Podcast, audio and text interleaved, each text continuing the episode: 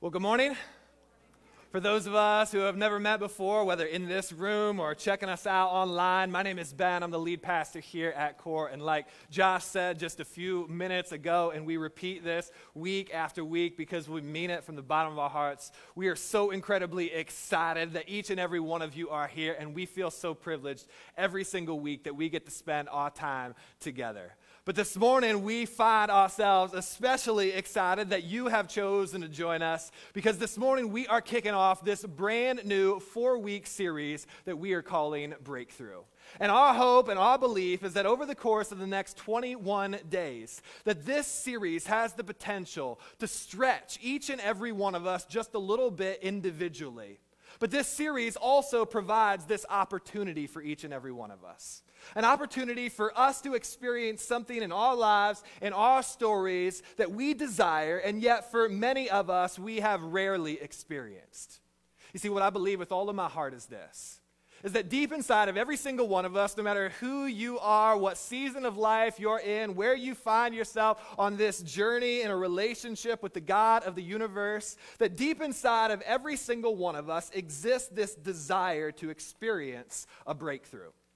That as we look at our individual lives and our individual circumstances, what we'd attest to is that everything in all lives is far from perfect. And that there may be something within our circumstances in which we have hopes that it would drastically get better. It may be within a relationship. It may be within your health and that diagnosis that you've recently received. It may be within your finances. Or maybe for you, the breakthrough that you deeply desire is outside of your own circumstances. That what you hope for is that as you look out into our world and, and you see the brokenness and things that aren't quite the way they should be, that maybe, just maybe, there's hope for things to, to turn in a different direction. Or maybe for you, it's not even necessarily that there's something in your life that has necessarily gone wrong. But it's just that one facet of your life in which there is this deep desire for that particular part of your life to go to a whole nother level. And yet, the fact of the matter is simply this is that throughout our lives, as much as we've desired to experience a breakthrough, time and time again, we find ourselves doing everything we can possibly do, everything within our control and our power to bring a breakthrough in that circumstance of our life. And yet, here we sit and nothing seemed to work. Or maybe we look out into our world and the things that we want changed are quite frankly outside of our power and outside of our control. And so we wonder if it's even possible. For many of us, there's this feeling of hopelessness that washes over us. Of maybe it's not even possible that things could get better, be it in my life or be it in the world in which we look out at the brokenness. And yet, what would it look like for us as we sit here desperate for answers and desperate for some relief to switch up our tactics? For many of us to try something we've never tried before and to begin to develop a new habit over the course of the next 21 days that I believe with all of my heart has the power to unlock something incredible in our lives and in our world. You see, the good news is this is that as hopeless as we feel, be it in our own circumstances or in the brokenness of the world around us, as hopeless as we feel that a breakthrough seems impossible, the hope that we get to stand on as the local church is this is that we have a God who specializes in the breakthrough. And how can we believe this? Well, it's quite simple. When we pick up God's instruction manual for all life, this love letter, this history book full of not stories, real life people, real life accounts of real life struggles that men and women just like you and I have walked through in their time on earth, what we find over and over and over again are accounts of a God who, in the midst of their struggles and their unfair circumstances and the brokenness of their lives and the world around them, has proved to be a God who specializes in breakthroughs over and over again. A God who shows up when people were desperate for waters to part. A God who shows up when people were desperate for walls to come tumbling down. A God who shows up when people were desperate for the impossible to be possible. And time and time again, what we see is a God who proves to be faithful and capable of coming alongside of us and helping us break through the wall that stands between where we are and the victory we want to encounter in our lives. And yet, what we also find is this is that when we see proof, real living proof of a God who specializes in breakthroughs, what we also find is that on the front end of every single one of those breakthrough moments, there's always a prerequisite. And that prerequisite has always been prayer. Someone or a group of someones that has been willing to earnestly pray for something that they are desperate for. And oftentimes, what we find are a someone or a group of someones that are so desperate that their prayers morph from ASAP prayers that, God, I need you to do this as soon as possible, and I need you to show up and provide a breakthrough right now. People who are so desperate that they change their prayers into ALAT prayers, as long as it takes. That God, I believe with all of my heart that this is something that I'm desperate for, that we're desperate for, that needs to drastically improve. And so I'm willing to hunker down and pray for this and commit myself to this until I see your hand move, until I see you do something, until I witness a breakthrough that you do on our behalf. And so often, what we see is God show up in unbelievable ways, always in the aftermath of relationship with Him always in the aftermath of our relational connection with the God of the universe is the timing in which He chooses to show up and show off in our lives and in our world. It's the reason why there's this one passage that we're making the cornerstone of our next 21 days together. And to give you a little context, the passage that we're making the cornerstone of this particular series is a passage we find smack dab in the middle of a story in the Old Testament of God's chosen people, the Israelites. And if you know nothing about the story of the Israelites, let me bring you up to speed in about the next 30 seconds. See, the Israelites found themselves being taken captive, slaves at the hands of the Pharaoh in Egypt for over 400 years. Until one day, God comes to a guy named Moses and he says, Moses, I want you to go to Egypt. I want you to plead with Pharaoh, convince him to let my people go. Moses argues. They go back and forth. I'm not good enough. I can't speak in front of other people well enough. He goes, and then the unthinkable ensues. The 10 plagues happen, and finally, Pharaoh's like, I'm tired of all the trouble. Take your two million slaves with you and get out of my country. And he sends them out into the wilderness. And yet the Israelites cling to this hope, this promise that they've received from God. That as you're released from bondage and slavery, there is this promised land that I have created specifically for you. That you're going to experience things you've never experienced, and you're going to have a land to call your own. And yet, what they find is they find themselves wandering in the desert for over 40 years, searching oftentimes hopelessly for God's promise, for God's breakthrough to arrive in their lives and in their stories. Until one day, they find themselves arriving at the banks of the Jordan River. And God tells their leader, a guy by the name of Joshua, on the other side of the Jordan River, when you cross over the Jordan River, you will find yourself arriving finally after 40 years of the promised land that I have promised you of this new land flowing with milk and honey, unlike anything you've ever seen before. That you are on the verge of the breakthrough moment in your life and your story. And yet, as they sit there one last day on the banks of the Jordan River, the next day they're going to cross over and they're going to enter into the promised land and experience their breakthrough moment. Joshua gives them a command. He sends it out across the campsite to the millions of campers there waiting to enter into the promised land. And Joshua's instructions to them still hold weight and relevance in your life, in your story, and in mine, right here, right now, today. This is what Joshua instructs them of right before their breakthrough moment. In Joshua chapter 3, verse 5, it says this. Joshua told the people, Consecrate yourselves, for tomorrow the Lord will do amazing things among you. Consecrate yourselves, for tomorrow God will do something incredible. A breakthrough moment is about to happen in your life, in your story. And yet, if you're anything like me, y'all, I get it. Like, I read that passage and I'm like, classic biblical verbiage there. Consecrate. I have no idea what that means, and that kind of scares the life out of me. Like, that's too holy, too far out there for me. And yet, what's so cool about this one word is that when we go back to the original language, the Old Testament was writ- written in Hebrew. And we take that Hebrew word, that Hebrew verb for consecrate, and we define it. The, def- the definition of that Hebrew word for consecrate is simply this, y'all to connect yourself to the holy. To connect yourself to your Heavenly Father. And that's our ultimate hope for this series.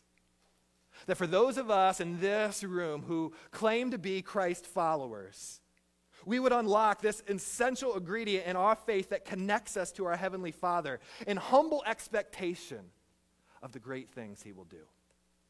The unbelievable, unexplainable, and seemingly impossible in our lives and in our world.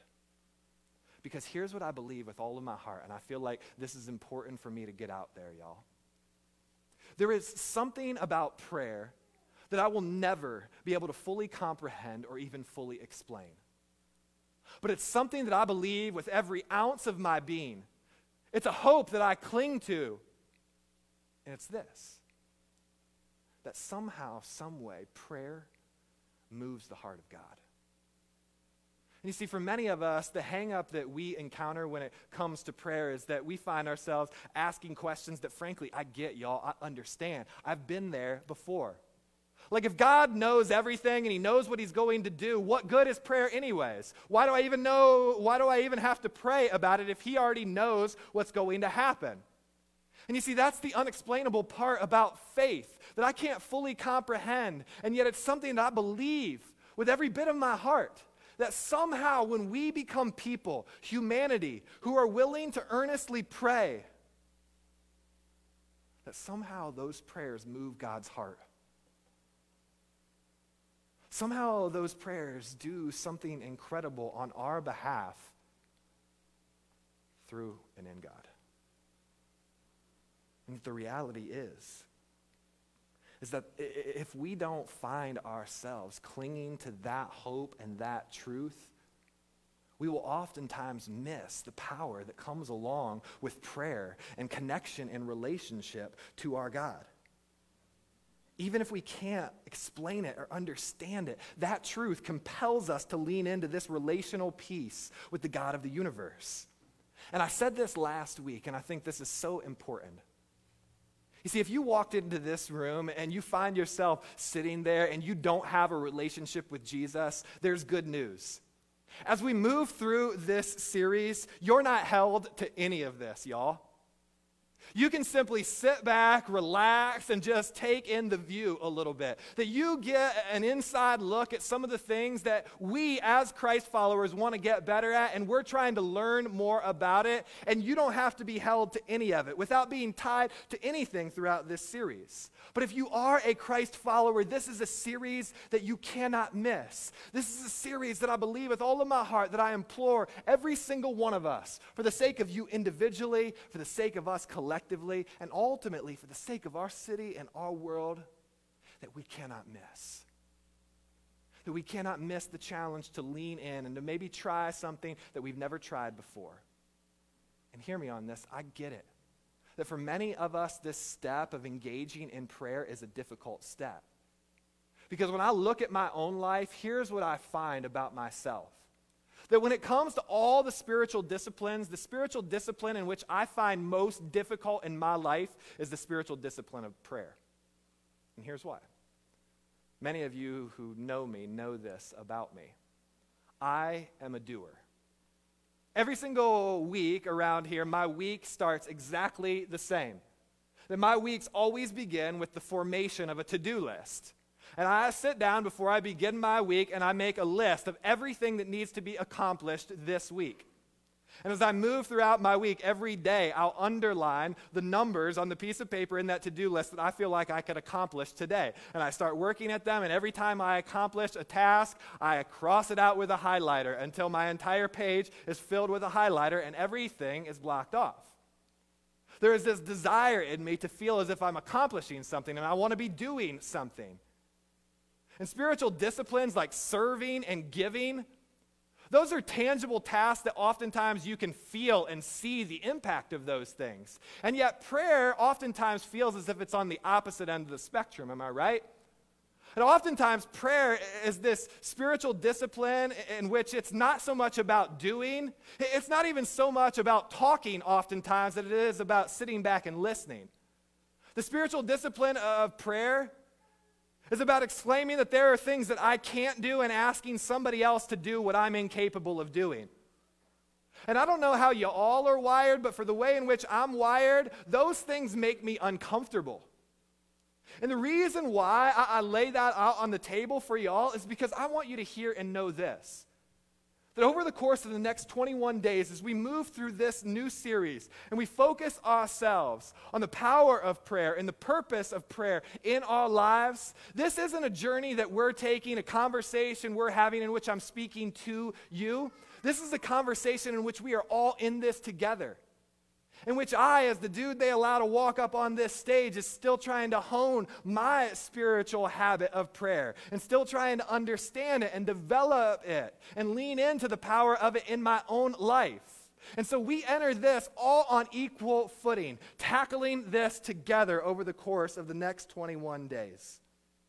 And so, what we're going to do over the course of the next several weeks is simply this is we're going to take you on a journey and we're going to pull back the curtain on the power and the purpose of prayer.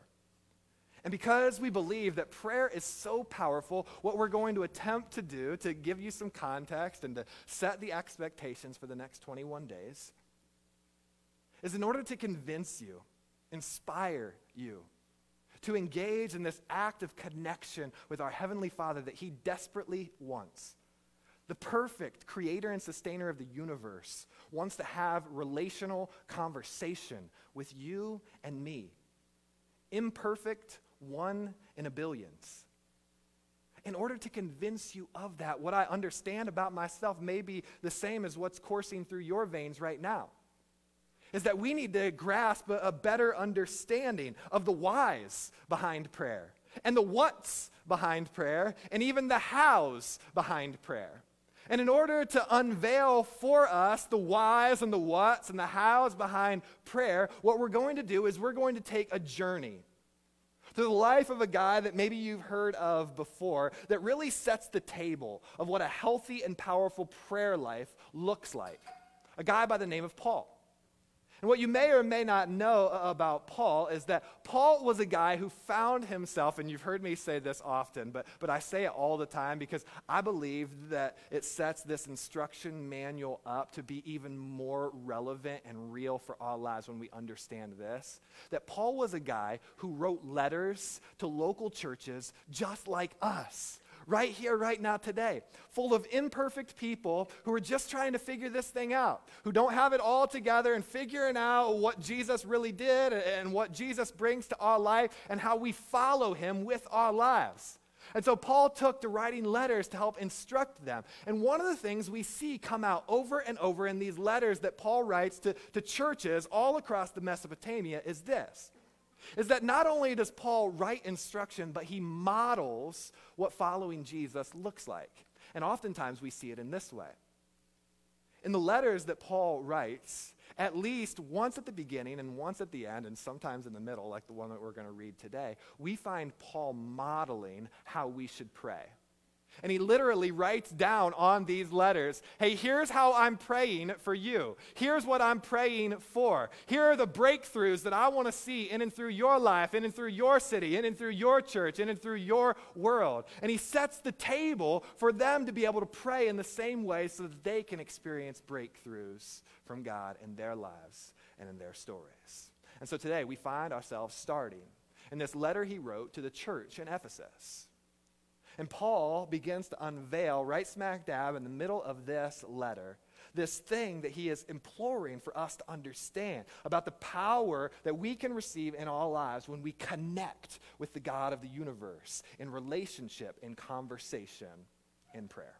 Here's what Paul writes in Ephesians chapter 3, starting in verse 16. He says this I pray that out of his glorious riches, he may strengthen you with. And throughout this morning, if you're a note taker, as we move through these texts, one of the words you may want to underline because it's going to come out again and again and again in Paul's prayer is this word power. I pray that out of his glorious riches, he may strengthen you with power through his spirit in your inner being.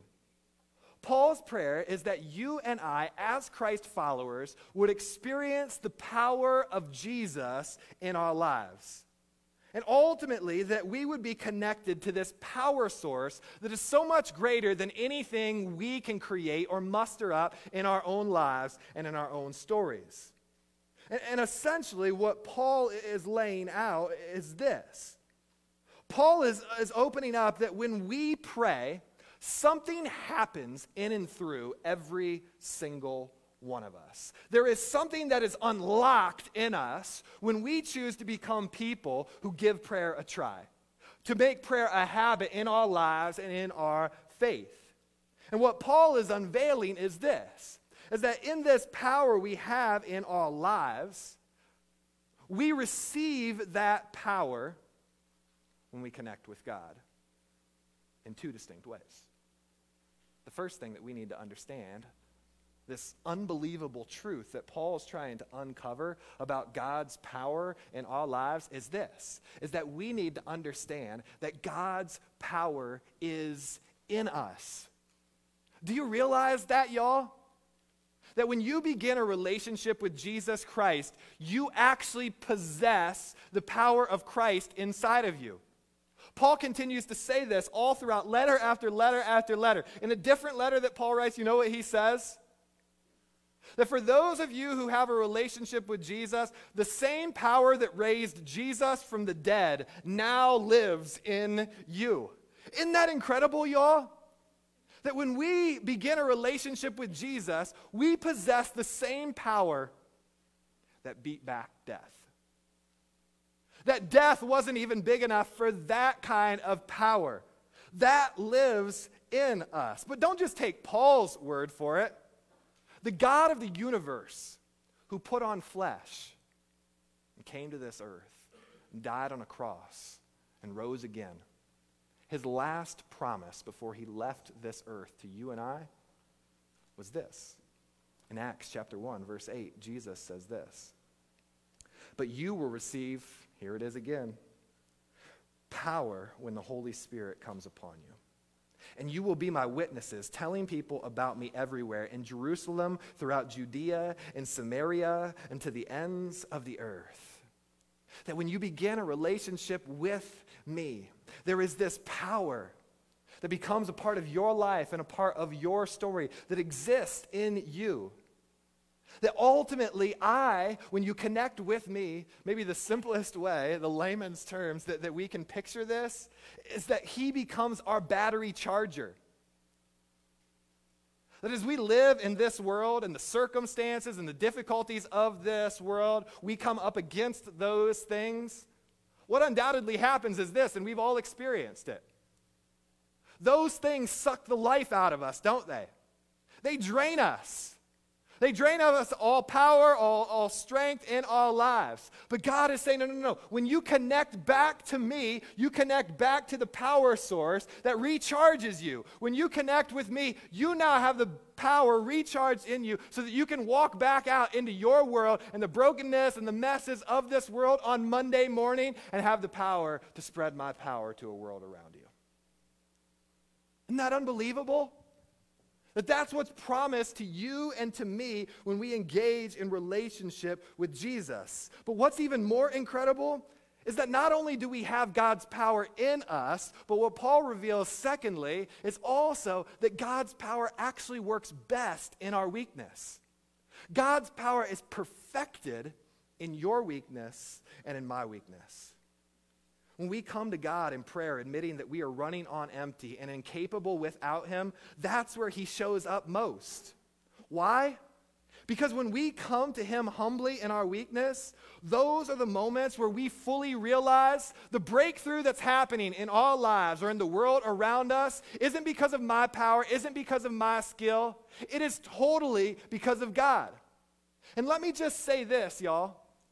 You see, I think oftentimes as, as we look at prayer and the likelihood of our prayers getting answered and our prayers having any power, this is how my family views it, y'all. Somehow there's this belief that, like, the dudes they allow to walk up here on stage have a more direct line of, of communication to God. And they're more likely to get God's prayers answered than I am. And yet, the truth of the matter is that nowhere in God's word does it make that sentiment. Nowhere in God's word does it talk about if you've got it all together and you've got all the answers and you've done everything right, then you've got a direct line of communication to God. No, what it says in God's word is that God is close to the brokenhearted. That God came for those who are sick and the lost. Those who didn't have it all together are the ones he connects with best. And so, what does it look like for us to understand that it isn't when we have it all together that God's power is manifested and comes to life through us? It's actually when we are weakest. When we humbly admit we don't have it all together and I can't do it on my own, and God, I need you to show up and show off in this moment. For many of you who've been around here for any amount of time, you've heard me tell countless stories about my father. And for those of you who haven't, bring you up to speed in 30 seconds. When I was 17 years old, my father started having these episodes. He'd be driving in the car and forget where he was going, or in his office and forget what he was doing. And so we took him to the doctor, and they diagnosed him with something we'd never heard of before called transglobal amnesia. And they said, oh, it's just something that's firing in the brain just a little bit wrong, and it's nothing to worry about. He'll have this maybe every six months to a year where it'll just be something that happens for 30 minutes, and then everything will go back to normal, and it's nothing to be overly concerned about. And yet, what we found over time is that the exact opposite was happening. Is that these episodes were happening more and more frequently he was confused and he couldn't get his words out and he forgot where he was or what he was doing. And so we took him to the neurologist. And after countless tests, they finally determined that my father had early onset Alzheimer's at the age of 55. And furthermore, what they found was that by the time they had diagnosed him with Alzheimer's, he had progressed past the mild stages of Alzheimer's into the medium or moderate stages. And what they told us is because he's now reached the moderate stages, there's really nothing that we can do to stop this or slow this down on his behalf. It's just going to have to run its course at this point. And as you can imagine, over the course of the next four years before my father passed away, and seeing my father disintegrate before my eyes, not just mentally and emotionally, but physically. My father, I was the runt of the litter. My father was 6'3, 225. And we watched over the years as my father became 6'3, 125. He couldn't lift himself up to walk to the bathroom anymore. And you can imagine over the years as I watched my father dis- disintegrate, the amount of times that I prayed for God to just do something, for God to take this away, for God to not make this a part of our story and our lives. That God, you're big enough to do something and you can come through in this moment. And yet, just this week, I was having a conversation with my mom, and there was this epiphany that, that just washed over me, this, this revelation in the moment where God was directly pointing back to our story. We were talking about the TV show The Chosen. My mom absolutely loves The Chosen. I don't know if you've seen it. But there's a part in The Chosen where one of Jesus' disciples, James, I think Jesus calls him like James the Little, he has this physical impairment, this, this limp that he walks with. And it's this moment where Jesus is sending his disciples out in his power to heal people and to proclaim the hope of Jesus. And as he's sending his disciples out, James looks back at Jesus. he's like, Jesus, how could I possibly go in your name, in your power, healing people when you haven't even healed me? That I still have this impairment, that I still have this weakness. And in this moment, Jesus looked back at James and he said, No, no, no, no, James, it's not in spite, it's not despite your weakness and your impairment that my power will be seen through you. It's actually because of your weakness that my power and my glory will be seen through you when you heal others and you are not yet healed. And it was like this incredible revelation for me as we were having this conversation about something totally unrelated. That it was like God was speaking to me in that circumstance that we had walked through in our lives. Ben, you, your father's eternity was already secure. His battle was already won in me. And yet, because of this weakness that you and your family worked through and moved through in your life, you are now better positioned to empathize with others and to walk into other people's messes. You are better positioned to understand and to make a greater impact than what you would have been had you never have gone through these weak moments of your lives. And you see, the same is true of you and me. That God's power, when, when, we doubt and question, why are we going through this difficulty? That those are actually the moments that God uses best in our stories to position us to make a difference that only we can make because of that weakness. In full reliance and dependence that God has to show up in order for this to get done, in order for this breakthrough to happen in my life. But Paul didn't stop at verse 16.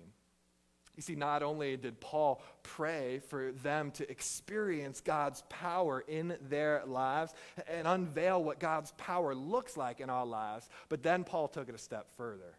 And he began to underline these foundational prayers in our lives. That if we pray for these things foundationally, these have to be the first steps in order for us to begin praying towards a breakthrough. Here's how he continues in verse 17 so that Christ may dwell in your hearts through faith. And I pray that you, being rooted and established in love, may have power, together with all the Lord's holy people, to grasp how wide and long and high and deep is the love of Christ, and to know this love that surpasses knowledge, that you may be filled to the measure of all the fullness of God. Now, to him who is able to do immeasurably more than all we ask or imagine according to his power that is at work within us.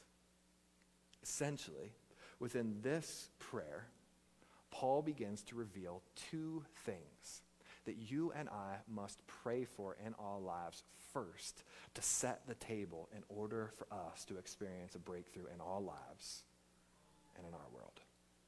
The first is this Paul prays that you and I would pray to have the power to grasp how much we are loved. That we would have the power to grasp and understand how much we are loved. What does he say in verse 18? And I pray that you, being rooted and established in love, may have power together with all the Lord's holy people. Power to grasp how wide and long and high and deep is the love of Christ.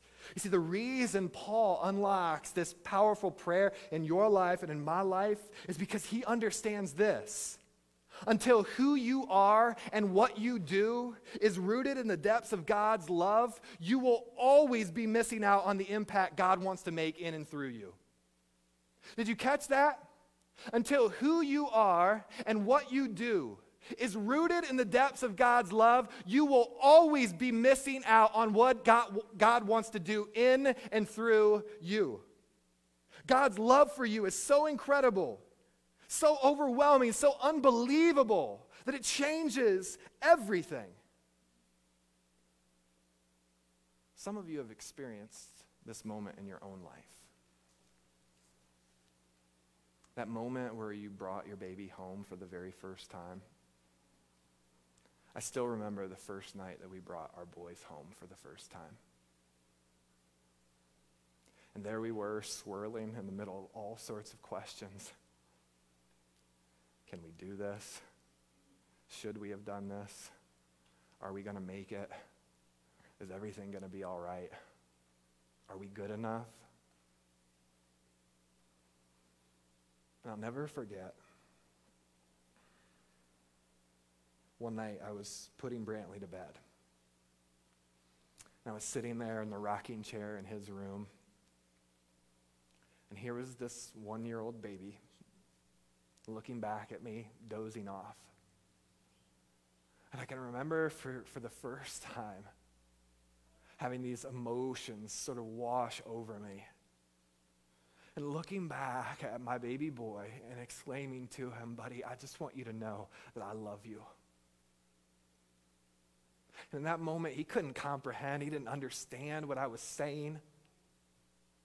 And yet, looking at, my son for the first time and saying, Buddy, I know what your life has looked like, and I know that you haven't felt loved or been loved up until this point, but what I want you to know is that from this point forward, you have been chosen.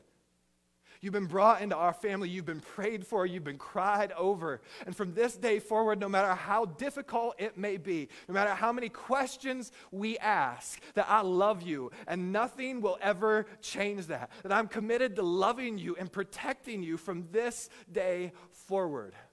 And what's crazy about those moments of our lives is that in that moment, my son hadn't done anything to deserve that. He hadn't done anything to earn my love. In fact, quite the contrary. Probably a few minutes before that, he had just messed his pants. And from that day until now, pretty much all he's done is drain my bank account. And yet, the fact of the matter is, is that in our own lives, our Heavenly Father, day after day after day, is trying to grab us by the haunches and help us understand no, I love you, I love you, I love you. And we're like, yeah, but God, I messed my pants a little bit back there. And he's like, no, don't you understand that I'm big enough to go through the messes with you? And we're like, yeah, but God, all I've done throughout my life is drain your bank account of grace. And he's like, You can't even comprehend how big my account of grace is. You will never drain it out. You will never mess up enough to ever cause me to love you any less.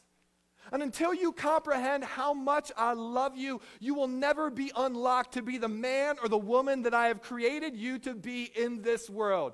We must first pray foundationally for us to wake up every single morning understanding just how much God loves us and where our identity is found. And then, secondly, Paul prays that you and I would have the power to live lives that preach without words. In verse 20, he finished it all up by saying, Now to him who is able to do immeasurably more than all we could ask or imagine. That God wants to do something through you. But then he finishes in this way according to his power that is at work within us that God is doing something inside of you that He wants people to see before they hear. And y'all, I get it. We live in a day and age in which the sentiment that people don't care how much you know until they know how much you care seems to be a foreign language. We've cheapened and discounted the truth of that. And we've been convinced otherwise by media outlets and politicians that make it seem like the best practice is to simply shout louder how wrong the other side is. But can I just say this, y'all? And if you're a Christ follower, this is a moment you got to lean in for. Even if the media outlets won't tell you this, we live in a world that is desperate for someone to act differently than the rest. We live in a world that is desperate for Christ, even if they don't know it. But here's the key a world that needs to see Christ in you before they hear Christ from you. Your most powerful impact will always be predicated on what others see in you, not in what others hear from you. That what would it look like for people in our daily lives. For us to see something different about us and the way we empathize and the way we extend grace and the way we treat others and the way we live in a broken and hurting world. And the way in which we reach out and the way in which we sacrifice and the way in which we push all of our chips to the middle for somebody else so that somebody else could come to know Jesus would it look like for us to live lives that preach first without words? And you see, if we would just begin to pray those two things, I believe it would begin this consecration process in every single one of us. And this is why I'm so passionate about this and so full of hope of what this series could do. If those of us who follow Jesus would lean into this for the next 21 days, see, I believe with all of my heart that God is not done yet. He isn't done in your story, He isn't done with your impact. But I believe with all of my heart, He isn't done with Core Community Church yet either. That He wants to do so much more than we could ever ask or imagine in and through this place. But in order for us to get there, in order for us to experience that, this power of Jesus that hasn't been fully used, hasn't been fully revealed in us yet, we have to begin this connection process with our Heavenly Father, the power source in our lives for our world. And there was no better time than now. This particular series was positioned strategically in this place because we're entering our final 21 days in this building. Do the math. And we thought that this was the perfect time, individually and collectively, for us to hunker in to this connection with the power source, the God of the breakthroughs, preparing, humbly expecting that God is capable of doing more than what He's already done. And hear me on this, y'all. He's already done so much more than I could ask or imagine through this place. And I believe that He hasn't even scratched the surface. But I want to pray like everything depends on God. And I want us collectively to be willing to link arms and do something we've never done before, to see God do what we've never seen before. Come on, y'all. We have this opportunity, this breakthrough that's ready to be unlocked in this next step of our journey. But the question that remains is this are we willing to consecrate ourselves today to see God do incredible things tomorrow? He's the God of the breakthrough.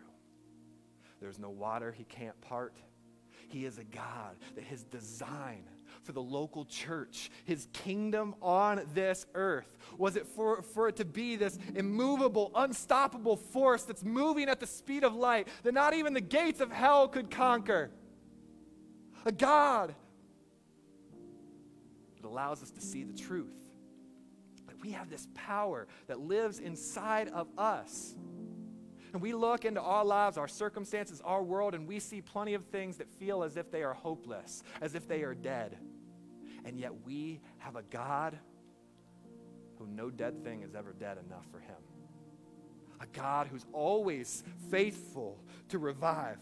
There isn't anything he can't do.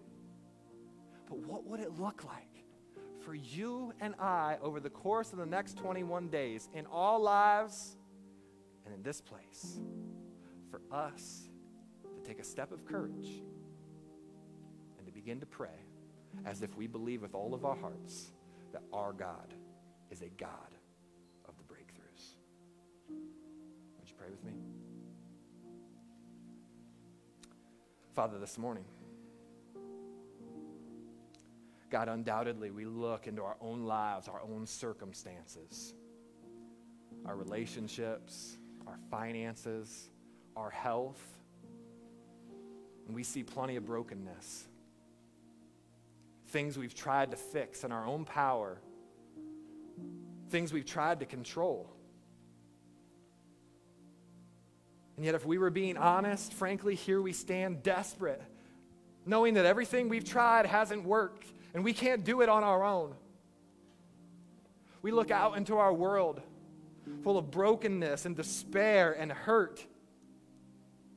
And it seems like so much is out of our power, out of our control.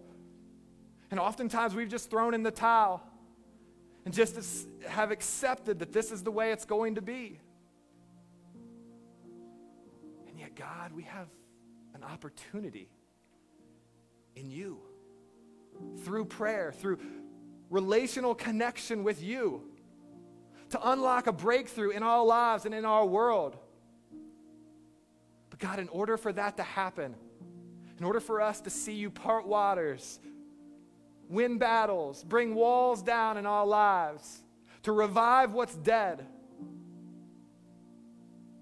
God, we must become people who are willing to commit to prayer, to develop this new habit, this discipline in our lives, to simply connect with you, our power source. And so, God, as we begin this journey, would you give each of us individually and us collectively the courage to do just that? It's in your name that